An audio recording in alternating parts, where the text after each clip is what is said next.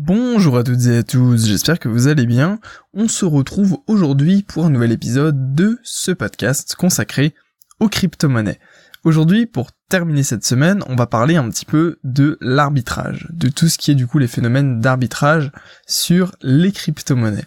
Alors, qu'est-ce que c'est euh, enfin qu'est-ce que c'est l'arbitrage en quoi ça peut être une technique de trading c'est ce qu'on va voir dans ce podcast euh, eh bien il faut savoir vous devez probablement en être déjà conscient que contrairement à la plupart des autres marchés euh, de, sur les valeurs, eh bien les crypto-monnaies sont sur plusieurs plateformes.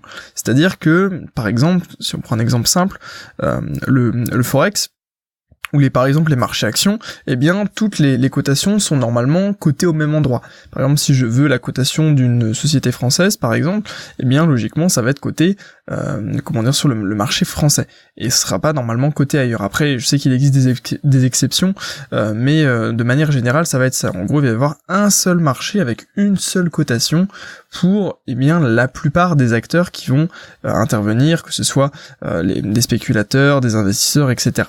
Normalement, la cotation sera la même. Alors que sur les crypto-monnaies, si vous voulez, il n'y a pas qu'un seul marché. Enfin, en gros, il y a le gros marché des cryptos, mais dans le marché des cryptos, si vous voulez, il y a les exchanges, les plateformes d'échange qui portent très bien leur nom, qui sont en fait à elles-mêmes des petits marchés.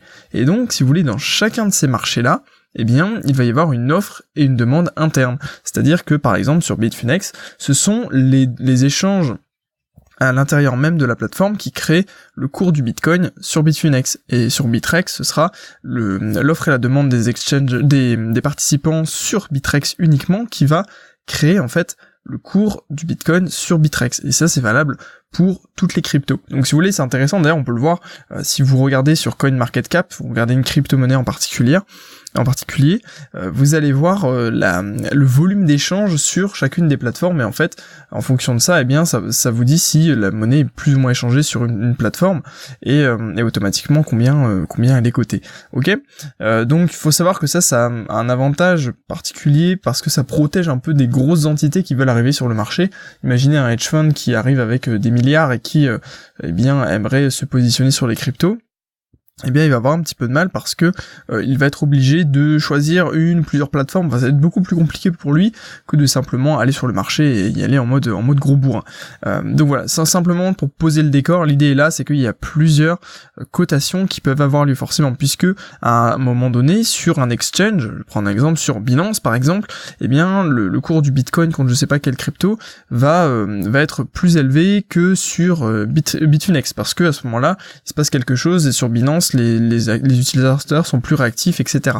L'idée c'est que au final, les cours des cryptos ont tendance à s'égaliser, mais il y a très régulièrement des écarts, et donc nous, on peut en profiter. Et en fait, c'est ça, toute la technique d'arbitrage est basée sur ça. En fait, euh, le fait que les, cours des monnaies euh, fluctuent et sont différents d'un exchange à, un autre, même s'ils sont globalement les mêmes, eh bien, ça permet en fait euh, de d'avoir des opportunités qui euh, voilà ce qu'on appelle des opportunités d'arbitrage.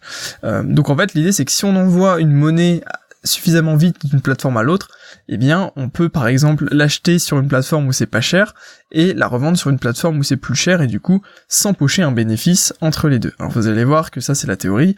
Dans la pratique, ça va être un peu plus compliqué. Justement, je vais vous prendre un exemple théorique euh, pour vous montrer exactement la puissance du truc et comment euh, on peut on peut l'utiliser, quelle va être la stratégie. Du coup, imaginons que on est sur la plateforme A, je vais pas donner le nom de plateforme parce que voilà, on s'en fout, c'est pas important.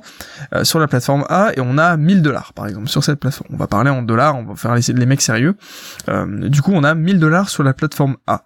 On regarde le Litecoin et on se rend compte, par exemple, c'est un exemple totalement arbitraire, que le Litecoin vaut 250 dollars par Litecoin sur la plateforme A. Donc on se dit ok, ça, ça marche. Maintenant, je vais sur la plateforme B et je vois que sur la plateforme B, le Litecoin vaut 275 dollars. Donc coup de chance, moi, je suis sur la plateforme, j'ai mes dollars sur la plateforme, euh, la plateforme A, où le cours du Litecoin est moins élevé que sur, enfin que le cours du Litecoin sur la plateforme B. Donc qu'est-ce que je vais faire? C'est que je vais acheter des Litecoin avec mes 1000 dollars sur la plateforme A et je vais les envoyer sur la plateforme B. Alors, si vous faites le calcul, automatiquement on va pouvoir acheter 4 Litecoin. Forcément, sans compter les frais évidemment, on va simplifier euh, le calcul au maximum. On a 1000 dollars, on divise par 250, ça nous donne 4 Litecoin qu'on envoie du coup sur la plateforme B. Et à partir du moment où ces Litecoins vont être sur la plateforme B, on va les revendre. Donc on revend 4 Litecoins au cours de 275 dollars. Et donc en fait on gagne 1000, enfin on récupère 1100 dollars. Donc finalement, si vous euh, si vous calculez le bénéfice que qu'on s'est fait, on s'est fait du coup euh, 100 dollars. Voilà, je vais y arriver. En fait, on s'est fait un bénéfice de 10%. Pourquoi? Parce que la différence de cours entre la plateforme B et la plateforme A était de 10% favorable pour la plateforme B. Donc automatiquement, comme on a envoyé nos, nos 1000 dollars d'un côté à, l'autre côté, eh bien on s'est fait du coup 10% de gain sur ces 1000 dollars. Donc vous voyez que ça peut paraître, waouh, c'est pas, c'est assez impressionnant. Alors après évidemment, il y aura tout ce qui est les frais, etc., le temps de transaction qui va jouer parce qu'automatiquement, plus vous allez attendre et moins, plus le cours va s'équilibrer, ok? Euh, Donc à partir de ce moment-là, quand on a réussi euh, à faire son gain, donc on est content, on a réussi à choper 100 dollars, donc 10%. Imaginez-vous bien que là c'est sur des petits montants, mais si on si on rajoute des 10 000 dollars ou ce genre de choses, automatiquement ça peut ça peut monter très vite. Et puis je pense que 10 000 dollars ça passe encore suffisamment inaperçu dans le monde des cryptos si on est sur des cryptos comme le Litecoin ou ce genre de crypto qui a déjà euh, qui est déjà assez, euh, il y a déjà pas mal de volume d'échange, voilà. Euh, voilà, ça, ça doit passer, donc automatiquement on peut on peut se faire des 1000 dollars comme ça un peu à droite à gauche. Bref, du coup ensuite, une fois qu'on a récupéré nos, nos 1100 dollars sur la plateforme B, on a deux solutions. Soit on va garder le cash sur la plateforme B et on va attendre en fait une nouvelle opportunité d'arbitrage, par exemple de la plateforme B à la plateforme C, de la plateforme B à la plateforme D, etc. Euh, L'idée c'est d'attendre en fait une, opportunité depuis la plateforme B. Forcément, on est obligé d'attendre depuis la plateforme sur laquelle on a notre argent. Après, la deuxième solution, ça va être de repasser la monnaie sur la plateforme A en utilisant une autre crypto, ce qu'on va appeler une sorte de swap. En fait, on va profiter d'une opportunité d'arbitrage dans un sens et puis remettre automatiquement, enfin refaire revenir son cash ces dollars sur la même plateforme car ça va être notre plateforme de base qui va nous servir finalement euh, de de comment on pourrait appeler ça euh, de de piste de décollage pour euh, pour nos nos arbitrages voilà du coup dans ce cas-là il va falloir faire attention parce que logiquement si une monnaie est plus chère sur une, un des exchanges, c'est que l'exchange en général va être un peu plus cher que, que celui sur lequel vous étiez. Donc automatiquement, vous allez avoir une perte sur le retour forcément. Là, imaginez que du coup, on est toujours avec nos 1100 dollars, et en fait, on a un Ether qui a, euh, eh bien, 1000 dollars, on va dire qu'il cote à 1000 dollars sur la plateforme B, et 990 dollars non, 960 euh, dollars pardon sur la plateforme A. je m'y perdais dans, mes notes. Euh, donc là on a une différence de 4%, donc c'est pas mal, parce qu'on a gagné 10% à l'aller, maintenant on va perdre 4% au retour. Donc normalement on devrait se faire environ 6%. Alors ça va pas être e-, exactement ça, parce que du coup là c'est 4% sur une plus sur 1100 dollars, alors qu'on a gagné eh bien 10% sur 1000 dollars. Bref, du coup on achète un Ether, 1,1 Ether puisqu'on a 1100 dollars et que l'Ether est à 1000 dollars, on achète 1,1 Ether sur B, on le transfère sur A, et là, on le revend, et donc on récupère 1056 dollars. Donc finalement, si on regarde toute l'opération dans sa globalité, eh bien, on a fait un bénéfice de 56 dollars, soit 5,6%.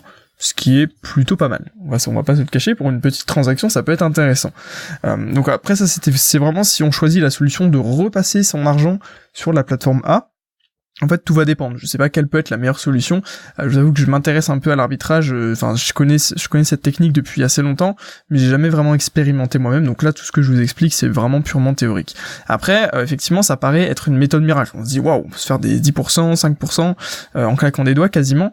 Effectivement, ça paraît extrêmement cool, mais il faut faire quand même attention à plusieurs facteurs avant de se lancer vraiment dans l'arbitrage. Tout d'abord, les frais, parce qu'automatiquement, vous allez avoir des frais quand vous allez faire des transferts.